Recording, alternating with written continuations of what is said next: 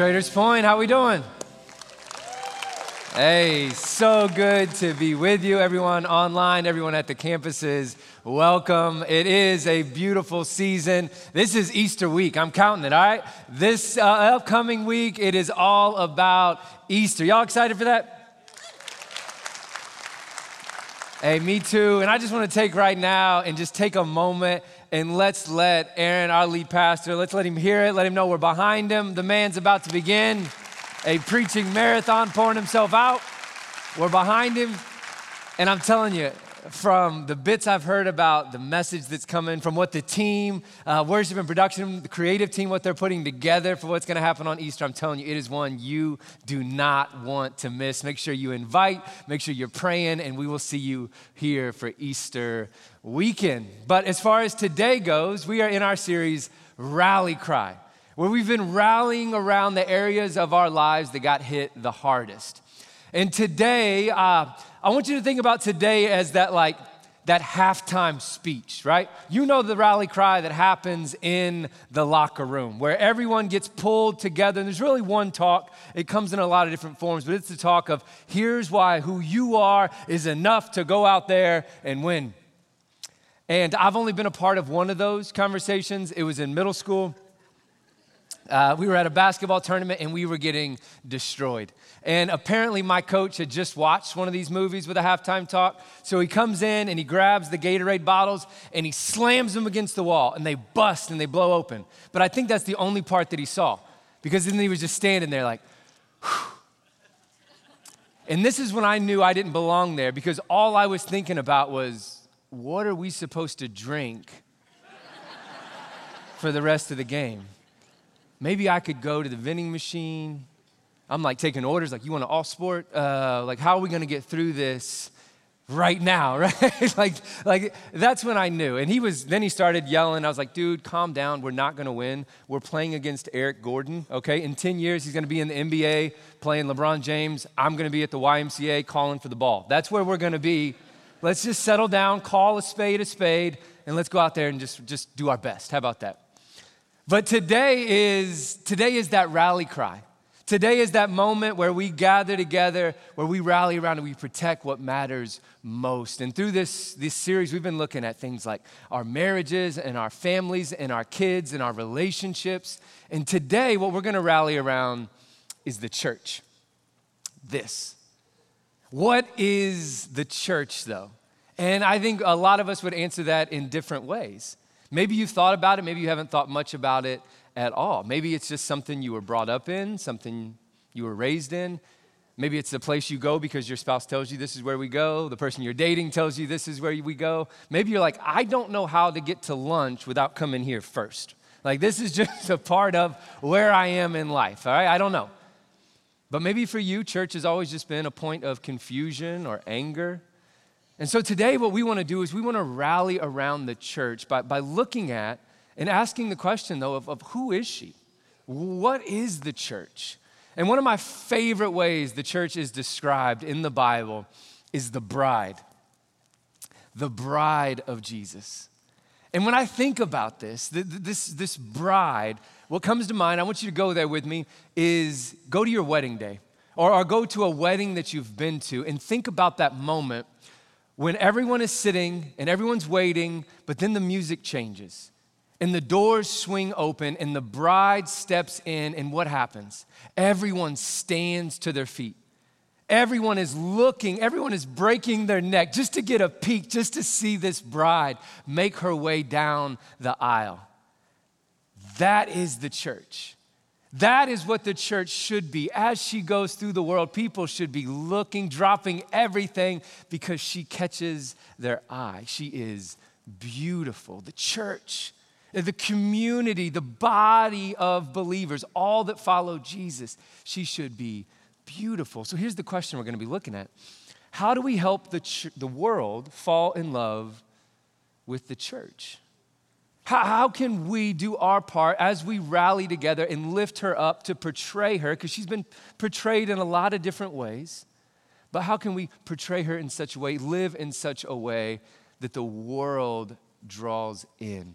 that the world falls in love with the bride, all for the sake of falling in love with the groom, Jesus Christ. So that's what we're going to look at today. And I want us to go all the way back, back to the beginning, and look at one of the first words used to describe the church. The, the first word that was, that was used for the body of believers, the followers of Jesus. Maybe you know this, maybe you don't. But they were actually called the way. The way. Look at this in Acts. It says that, and I persecuted the followers of the way. These are the followers of Jesus, hounding some to death, arresting both men and women, and throwing them into prison. The way. This is, this is how they were known. That this, this movement, these followers, this church, it was known as the way, coming off of what Jesus said when he said, I am the way, the truth, and the life. These followers of Jesus took these, these ideas, these teachings of Jesus, and they began to live it out as God's way.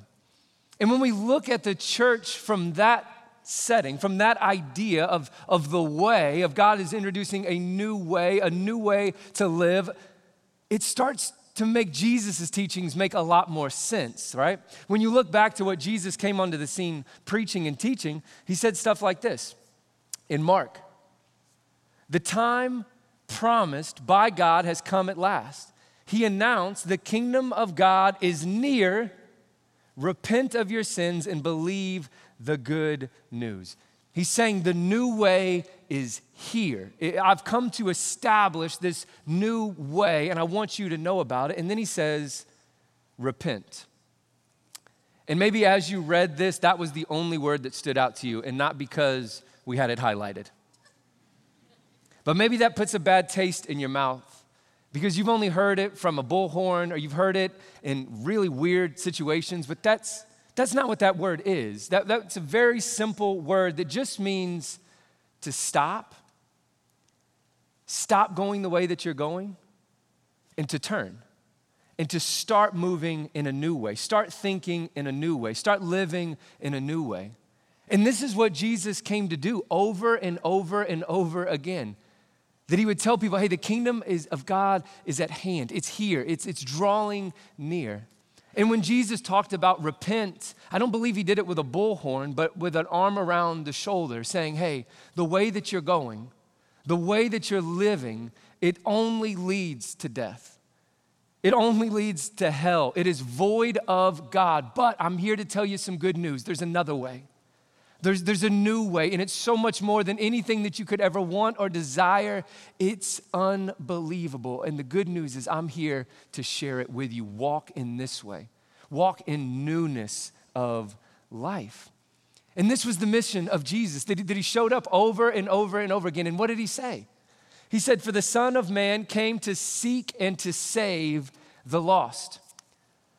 He didn't come to seek and to save people who were physically lost, right? He didn't just show up at like the campground and like, hey, you guys are wandering around. Let me show you the way back to go. No, no. No. He says he showed up because people were going the wrong way.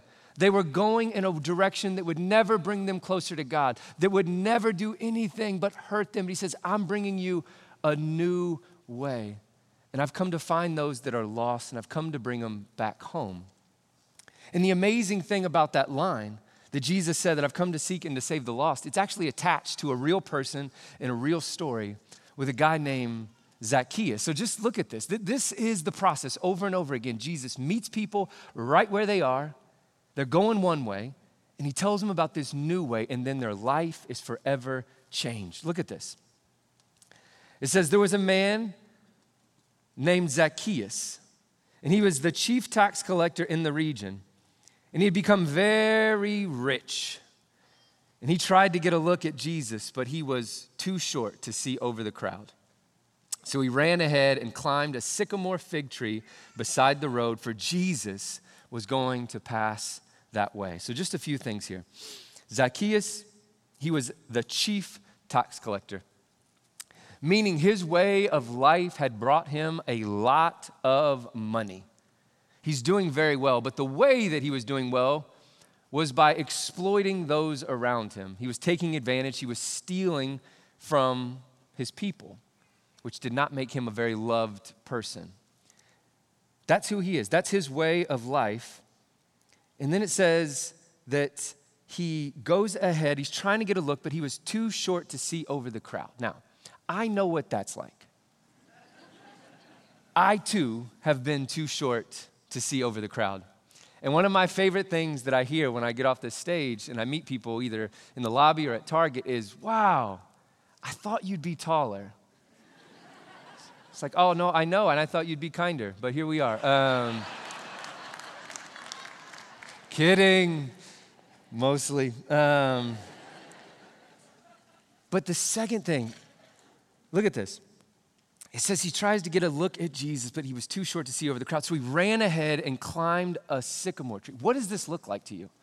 To me, it looks like that same picture of the wedding where the bride is coming, everyone is standing, everyone is trying to get a look. That is what Zach is doing. And then he runs ahead and he climbs a tree. We read that way, like it's way too normal that we just read that and keep going. Think about this. This is a grown man in a tree. You wouldn't be here right now if you walked outside this morning and you saw a grown man in a tree.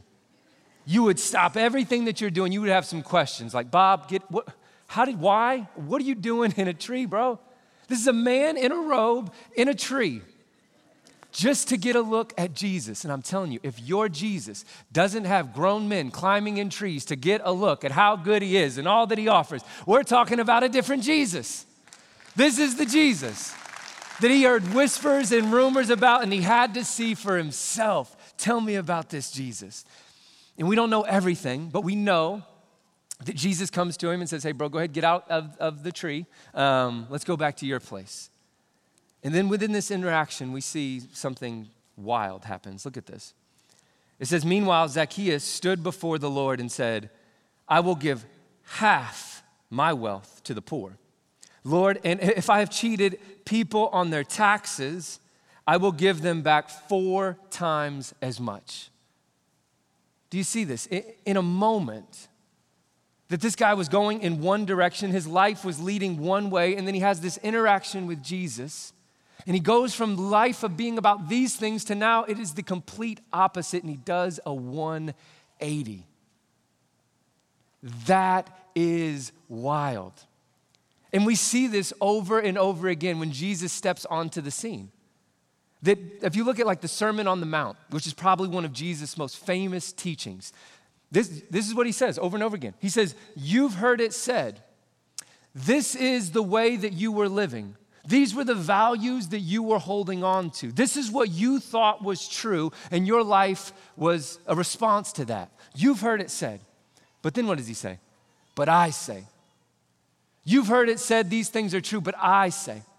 You've heard it said you should live like this, but I say. You've heard that God is like this, but I say God is like this. And it completely changed everything. Jesus went for three years going and proclaiming this message that God was here. The kingdom of God had come, and he began teaching and living and rescuing people and, and doing these miracles and healings over and over again sparking this new way of life. Look at it, it's so much more. The church is so much more. Christianity is so much more because Christianity is not just a belief, and the church is not just a place. Christianity is the way to eternal life. And it starts right now. It's a life that doesn't wait until you die and then you go to heaven. It has implications right now. It's a new way for living, not just a new way for dying. That God has sparked all of this is what He came to bring. And we get to see what that looks like. That we looked at it last week that, hey, when people began to follow Jesus and they began to live out His teachings, that they took those and then they lived with them, what happened? We saw it in Acts. It says, In each day the Lord added to their fellowship those who were being saved. What was happening? People over and over again were catching a glimpse of the bride. And she was beautiful. And they couldn't look away. And they had so many questions because the church was so different than anything that they had ever seen or experienced.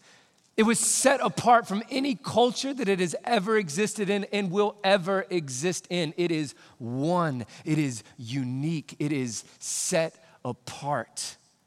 that this church is counter in every single way to everything else.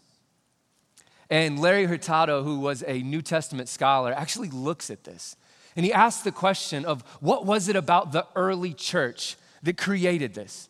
What was it that they were doing that made people want to be a part of it? Because you have to think about this. When the church began, as it's trying to grow, it was trying to be stomped out. The Roman Empire was trying to literally kill them. They were being beaten, persecuted, thrown in jail, killed, fed to lions. All of that is happening, and yet there's a bunch of people, non Christians, saying, Yeah, but, but I, wanna, I want in. I want to be a part of that. Even though death was almost certain, I want that. What was that? What was this way of life that was so attractive and so beautiful? Well, he, he, he takes five. He grabs five marks of the early church that, that set her apart. And the first one was the church was a multiracial community. This didn't happen.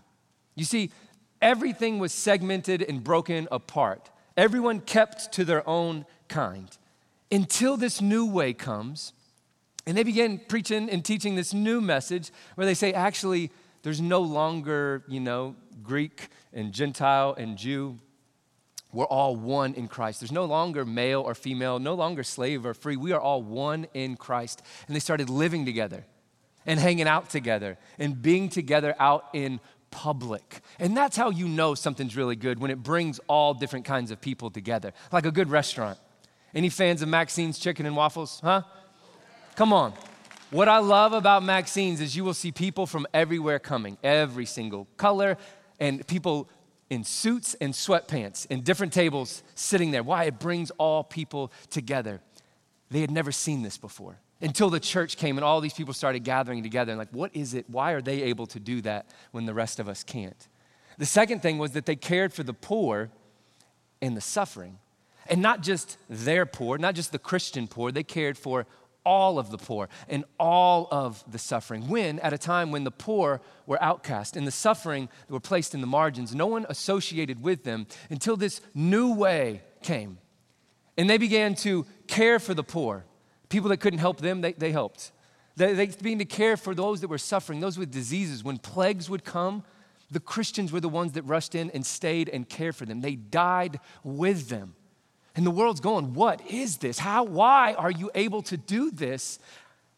And over and over again, they got to say, Because of this new way our God has provided. The third thing, they were known for forgiveness and reconciliation in a shame and honor culture, in a eye for an eye culture, in a way that it was all about honor. So if you tried to come at me, if you tried to disrespect me, I was coming for you 10 times harder. And then these Christians show up. And there's this new way where they don't begin to go after retaliation, but they seek reconciliation. They begin to pray for their enemies. The people are literally killing them and they're not fighting back. They couldn't do anything. They couldn't shake them. They're like, we're going to throw you in jail. We're like, we don't care. It's fine. They're like, no, we're going to kill you. They're like, to live is Christ, to die is gain. Did you not see the new t shirts? Like, well, you can't, there's nothing you can do that can rattle us because we are secure in this new way. It was wild. And then look at the fourth one. They were committed to the sanctity of life. And this is more than being opposed to abortion. Abortion wasn't happening that much, it was very dangerous. But there was something called infant exposure, where children were not seen as equal.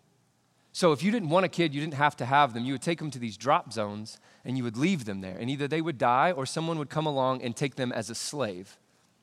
But then there was this new teaching from this new way that said, no, no, no, actually, all men, women, and children are equal. And they would actually not only preach this, they would show up at those drop zones and take the kids and they would raise them. They would adopt them as family. They would bring them in. And people just had so many questions. They were so curious what is this? Who are these people? And then look at the fifth one. They offered a sexual counterculture. In Rome at the time, sex was nothing more than an appetite that was meant to be satisfied. Especially with men, it was about power. And if you had power, you could go, and whoever it was, they had to bow to this so that their sexual needs could be met. But then came a new teaching and a new way of life that said, you know what? sex actually isn't about taking, it's about giving. And sex is actually only found within the context of a marriage between a man and a woman. Here's why because you can't take something sexually until you've given yourself fully to that person. And it was a radical new way of thinking and living. This was the list. This is what they offered. This is what made them stand out over and over again. And I just want us to think about this. This was 2,000 years ago. All of these could be on the headlines tomorrow. Is this still not the list of the pressure points of our communities and our cultures right now? These, if we could have one voice for all of these, if we could stand up and be known for all of these things, wouldn't it be incredible? Wouldn't, if we could rally around these, am I the only one? That if we could rally around these with one voice, being led by God, that we could show this is what it looks like to live this way. And I'll tell you, a lot of times when we talk about stuff like this, sometimes it can feel like people are like, well, why are you doing that? Are you just talking about it because it's culturally relevant? No, we're talking about it because it's relevant for humanity. That these are still all the same struggles that we face. And the reason we speak on them is because we believe we have the solve. We believe we have the answer to all of the world's problems, and they are all found in Jesus. Come on.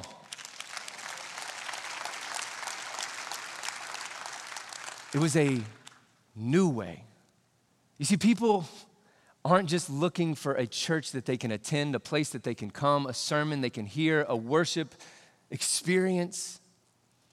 People are looking for a new way of life. People are looking for a new way of life because they've experienced life the way that we've known it a life of hurting, and a life of pain, a life without answers, a life of never being satisfied. People are looking for a new way. People are looking and asking and praying in their own way for a new way, a love that can meet all of that, a love that has an answer to their pain and their suffering, a love that can meet them right where they are, a love that can speak to the emptiness that they feel, a love that can surround them and meet them right where they are. And we get to bring that love. Who are we? We are the way. We are the ones that come. We are the chosen instruments, the, the sent ones of God to clear the way, to make room so that people can come to know Jesus. The way we talk about it is that we exist to remove unnecessary barriers that keep people from Jesus. We get to go out, we get to give our lives to seeing people hurting, to seeing people just doing the best they can. We come with them and say, hey, no, no, no. I want you to know that there's a better way. I want you to know that there is a God that exists. I want you to know that there is a God that loves you. I want you to know that don't keep going that way. It only leads to more and more pain. But if you turn, and if you come this way, if you follow after Jesus, it will bring you a life that you could have never experienced. It's of love, one that you cannot even dream of. Come on. That this is what we get to do. That we give our lives to this, to making known the way. That God has come, that His kingdom is here, that His Spirit is here, and He brings life and eternal life. And what we're going to look at next is actually a prayer from Jesus to the church for us. And I want us to not skip past this, and I want us to really hear, because maybe you're here today and you, you wonder, and you spent a lifetime wondering, does God hear my prayers? Does God want my prayers? What you're going to see here is that God not only hears your prayers, God prayed for you. Think about how wild that is. That the God who created you prayed for you and wants for you and prayed that you would have something, something that we would need to be the church, to be that beautiful bride. And he could have prayed for a lot of pray, a lot of things, but he prayed for one. And look at this. In John 17, verse 14. This is Jesus talking, and he says, I've given them your word. And the world hates them because they do not belong to this world, just as I do not belong to the world. I'm not asking you to take them out of the world. We can't run, so we have to rally. There's nowhere to escape to. We are sent out. I'm not asking you to take them out of the world, but keep them safe from the evil one. They do not belong to this world any more than I do. They've been given a new way, a new life, a new spirit. Make them holy by your truth. Teach them your word, which is truth. Just as you sent me into the world, I am sending them into the world. And I give myself as a holy sacrifice for them so that they can be made holy by your truth. That we are, oh yeah, come on, we can.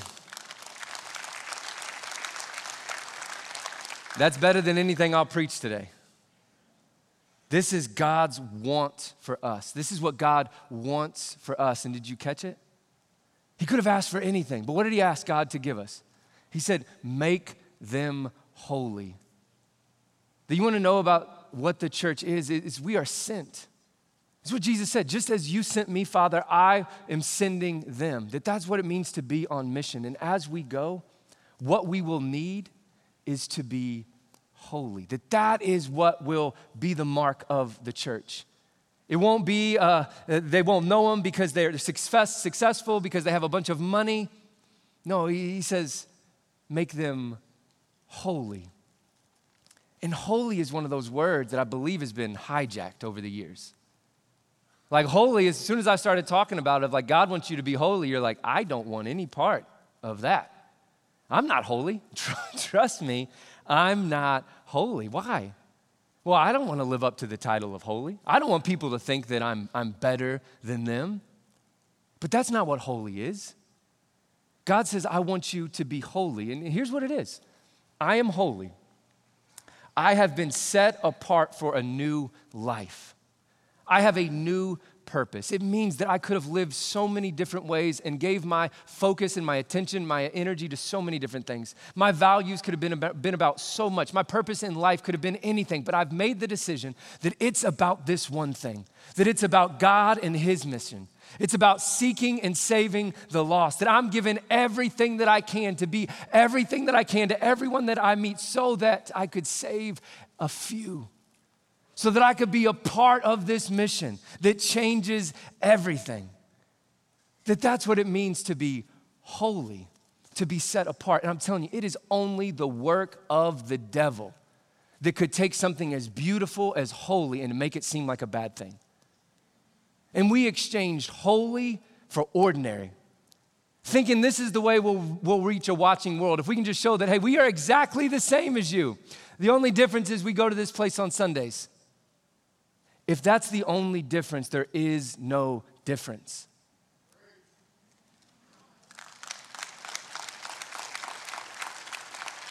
But God said, I want you to make them holy as I am holy. That'll be what sets them apart.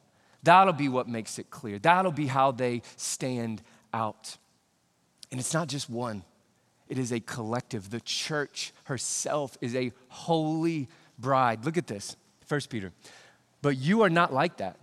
For you are a chosen people. You are royal priest. You are a holy nation, God's very own possession. And as a result, you can show others the goodness of God, for He called you out of the darkness into His wonderful light. Church, you are a holy nation. You are distinct. You are set apart in every single way. You have turned from the ways of the world and you have been brought into the ways of heaven, establishing God's kingdom here on earth. That is what we have tasked, been tasked with. And there is nothing ordinary about that.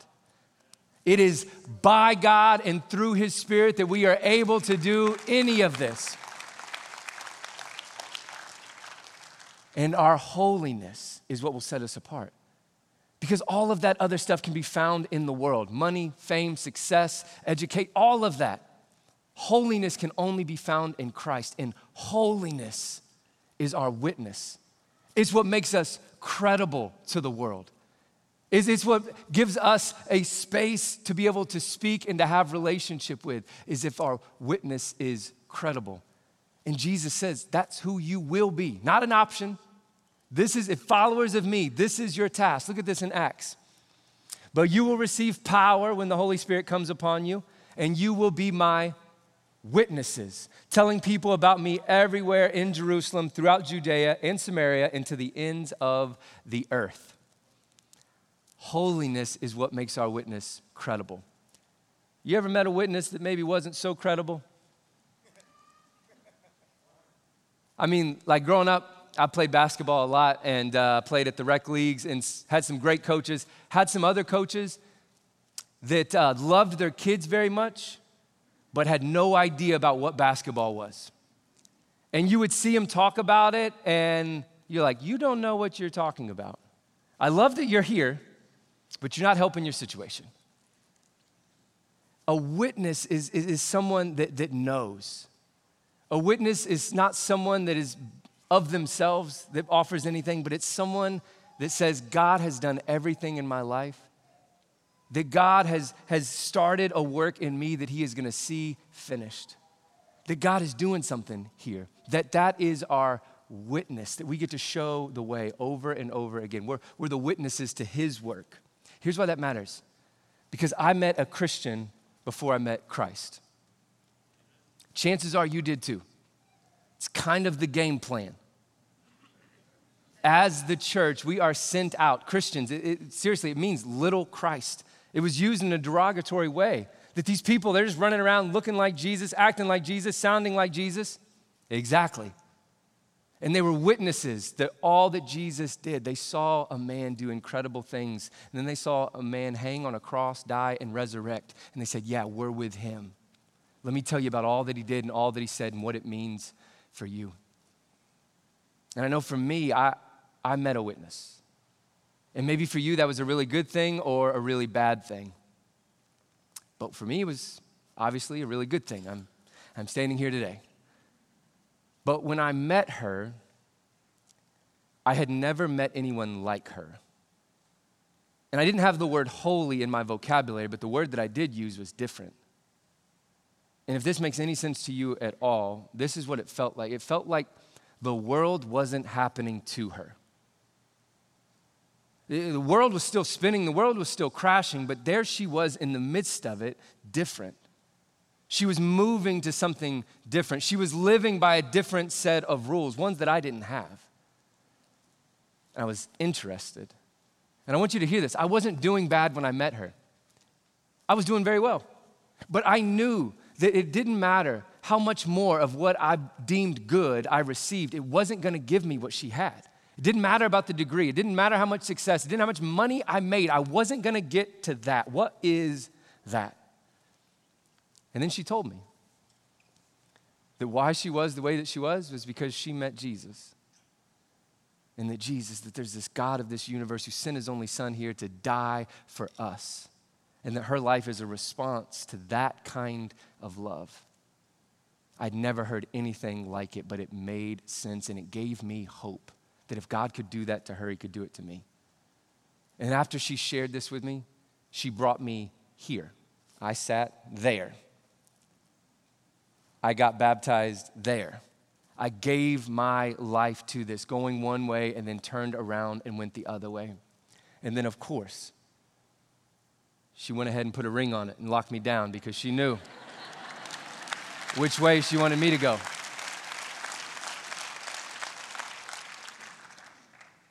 But people talk about this sometimes of like, what is it? What, what is Christianity? What does it cost?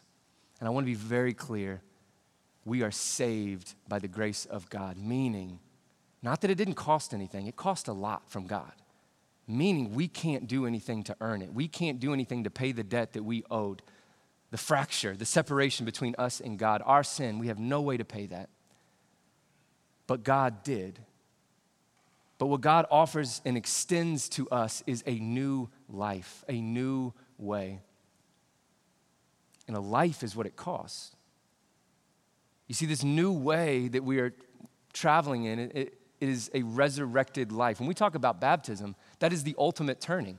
That when you look at in there, it is someone going underneath the water, showing from death to life, resurrected in new life. and that we move forward with that same energy. That we live out what God has brought us to, to be on mission, to be His church. And I just want the rest of our times, I just want to work through what does that look like? How do we live a holy life? How do we live a life that it is set apart from those around us? How do we show the church for who she is? Here's just a few things. First one tell yourself every day, I am not ordinary. Start right now. We're going to say this together. I am not ordinary. There is nothing about you that is ordinary. If you look to God, He will explain it to you, He will show it to you. You are anything and everything but ordinary. You are a masterpiece. You are what God has called unbelievable that he has everything and he decided that he wanted you and he was willing to move heaven and earth and hell just to have a relationship with you. You are extraordinary, that you are loved, that God wants you. There's nothing, or tell yourself that every single day that you are not ordinary. And then go about your days like there is nothing ordinary about your day. Tomorrow will not be ordinary. Love what you do, even if you can't do what you love. You hear me? Love what you do, even if you can't do what you love. We spend so much time waiting for the better opportunity, for the next job, for school to be over. We wait. Love what you do. Show up tomorrow. There is nothing ordinary about tomorrow. Bob, that sits next to you in your cubicle, there is nothing ordinary about that. That is an opportunity for you to bring the kingdom of God to him. Sherry in the break room, you are not just there to experience her bad breath, okay? You are there to bring the love of Jesus to her.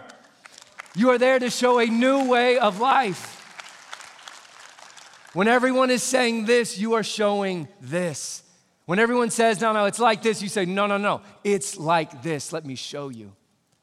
And then love the people that you're with. Love what you do and love the people that you're with, even if they're hard to love even if they're sitting right next to you right now. Don't look at them, but love them. There is nothing about your life that is ordinary.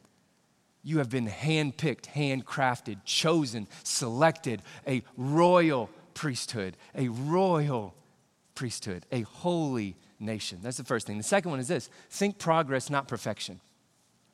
I talk to a lot of people that, that have that moment of faith that moment where they give their lives to Jesus. And they say, I don't want to live like that anymore. I do want to go this new way. And you get over here and you get baptized and you come up on a Sunday and you run out ready to take on the world.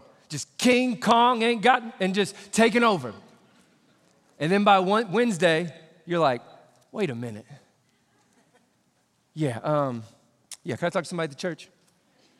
Yeah, what's up? Yeah, I got baptized on Sunday. Oh, congratulations. Yeah, no, we might need to do it again. Um, I was doing it and then I'm not doing it uh, anymore. I just had a bad, a bad moment. Um, so what do we need to do to reschedule that thing? Think progress, not perfection. That we talked about this, that this idea of sanctification, which is just the process of being made holy, that that is God's will for your life. People ask me all the time, what do you think God's will for my life is? Do you think I should work at Apple or Google? I'm like, I don't know, but I think He wants you to be holy. I'd put that into the factor. That God's will for your life is to be made holy, and it is little by little. It is a lifelong process that God is separating you. He is making you new in everything that you do. To think about it this way that, that this life, it's a life of a thousand deaths, but a thousand and one resurrections a thousand deaths to myself if I was going that way. I keep feeling myself moving that way, but I'm going to die to that and I'm going to go this way because I believe God has something better for me. And it's not all at once and it's not perfection, but there is a change and there should be a change. There should be something different in you because the Spirit of God has decided to dwell within you. That should make a little bit of some waves. And if there's not, I want us to look at Romans because this is not a new situation with us this want to be normal, this want to, to hand off everything and just want to fit in, it is something that pulls at us every single day, and it has for the past 2,000 years. And look what Paul does. He says, And so, dear brothers and sisters, I plead with you to give your bodies to God because all that He has done for you. Let them be a living and holy sacrifice, the kind He will find acceptable. This is truly the way to worship Him. Don't copy the behaviors and customs of this world. Don't try to fit in. Don't try to pretend like you're ordinary. There is nothing ordinary about you. But let God transform you into a new person by changing the way you think, by repenting of the old way. Then you will learn to know God's will for you, which is good and pleasing and perfect. That is what it looks like to be holy. To look at my life and to pray every single day God, don't let me be conformed, but God, transform me into your image. And here's a question to go along with that that we can all ask this week Do I look more like Jesus, or do I look more like the people around me? Our nature will be to want to fit in to look like, sound like, act like the people that are around us because it will make life easier in the moment. But it's about saying, no, no, no. I died to that old way. It's not about what I want or what I desire. The mission is too important that I'm going to be transformed. But be honest. Do you look more like Jesus or do you look more like the people at work? Do you look more like the people at school? Do you look more like the people that you follow on social media? Or are you being transformed into the perfect image of God? Are you providing a new way of life that the world desperately needs? Are you on mission? Are you holy? Have you been set apart? What does that look like? What does that look like? What does it look like to be set apart? Here it is. Love people who don't look like you. You know how easy it is to just surround yourself and live with and encapsulate just people that look like you and sound like you and believe what you believe? Love people who don't look anything like you. That'll make you stand out. Love people who can't care for you. And not only love them, look for them. Don't just look at relationships that have a ROI. Look for people and know that there is nothing they will be able to give me, and that does not stop me from being able to love them. Did Jesus say, Well, what is it to be able to lend something or give something to someone that can immediately pay you back? Even the sinners do that. Even the tax collectors do that. No, no, there's a new way of life for you. Love people who can't care for you, love people who hurt you. Our world is not too much different from that shame and honor culture that we seek to get revenge, we seek to retaliate, but what would it look like to pray for those that hurt us? To love those that hurt us. That when they come to us and say, hey, I messed up, instead of saying, oh, I know you did, uh, you're dead to me, what would it look like to be able to provide love to them in a way that they've never experienced? That the first taste of God's grace that they get is through you. How wild is that? What an opportunity that we have been given to be able to share the best things of God with other people. Love people who can't protect themselves. Love people who can't protect themselves. Vulnerable children, the next generation. People that can provide you nothing. Love them. And the last one love people fully before you love them sexually. What does it look like to be holy? To say that I'm not going to love anyone in any form until I've decided and made the commitment to love you fully through the context of marriage. This is what it looks like to be set apart.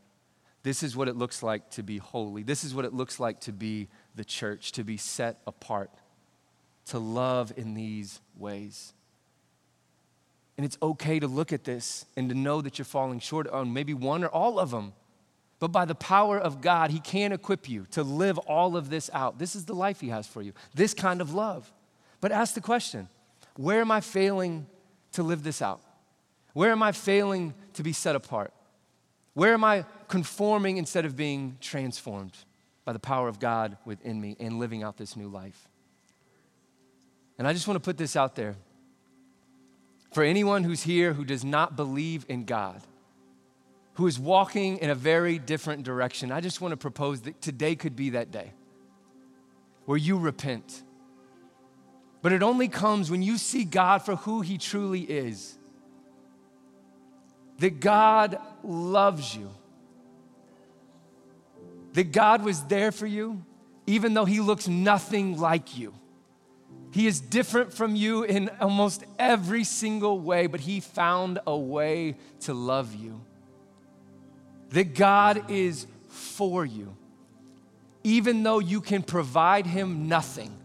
The heavens are his home. The earth is his footstool. There's nothing you could craft, create, earn, bring to him that he doesn't already own. But he loves you, knowing you'll never be able to provide anything for him.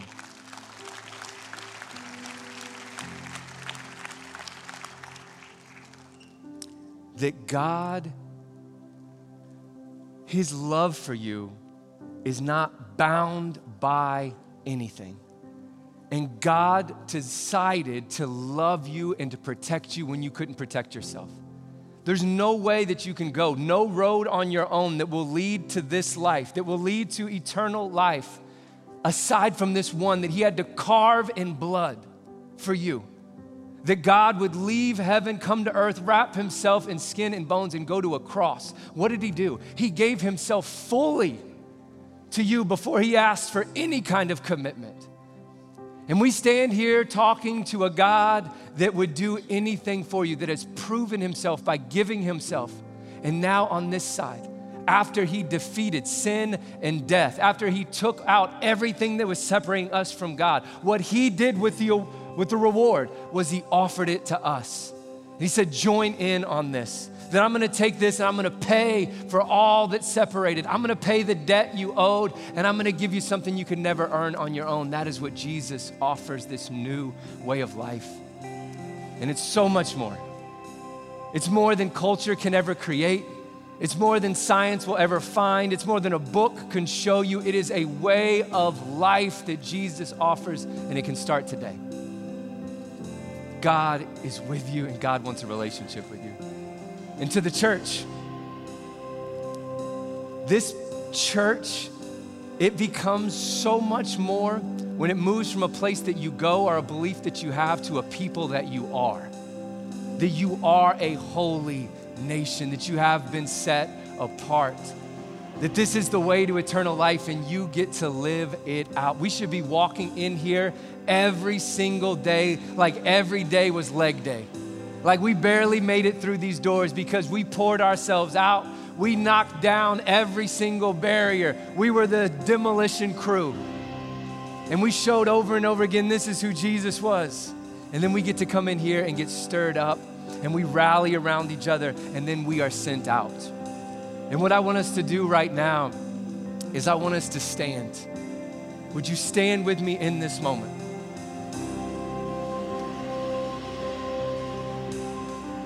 Did you hear that? And I hope you were able to hear it online. And for everyone in the rooms at the campuses, I'm going to ask you to do it one more time.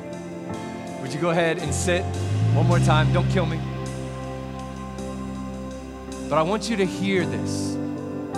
Every single time when we gather together, when you stand to your feet, when your feet hit the ground and you hear the, the, the seats close up, what does that sound like to you? That sounds like a wedding where the doors swing open and the bride comes down. That every time when we gather together, as we leave, as you stand to your feet, I want you thinking, here comes the bride. Here comes the bride, and she is beautiful. She is holy, and I am her. That this is the mission that we die on. This is the hill we die on, that we will give anything and everything for to bring people to this space to know that they were made for so much more. So, would you stand with me one more time? As a holy nation, as a royal priesthood, as the church, as the sent ones, as the way, this is who we are. Would you pray for me? I'm going to pray that God would lead us into this week.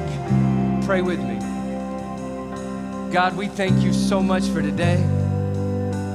God, we thank you for your way, for your way of life that you would save us from the darkness, you would save us from our sins, you would save us from ourselves, and you would send your spirit.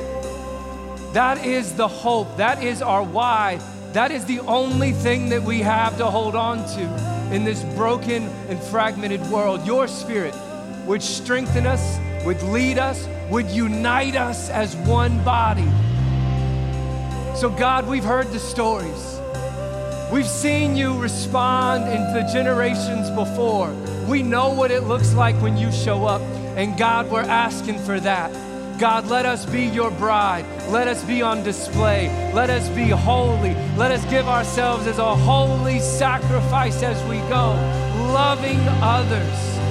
And God, pointing to you over and over again. So, God, we ask, decrease us, remove us, lessen us, and make more room for your spirit to move and to act and change. We love you, Jesus. It's in your name we pray. Amen.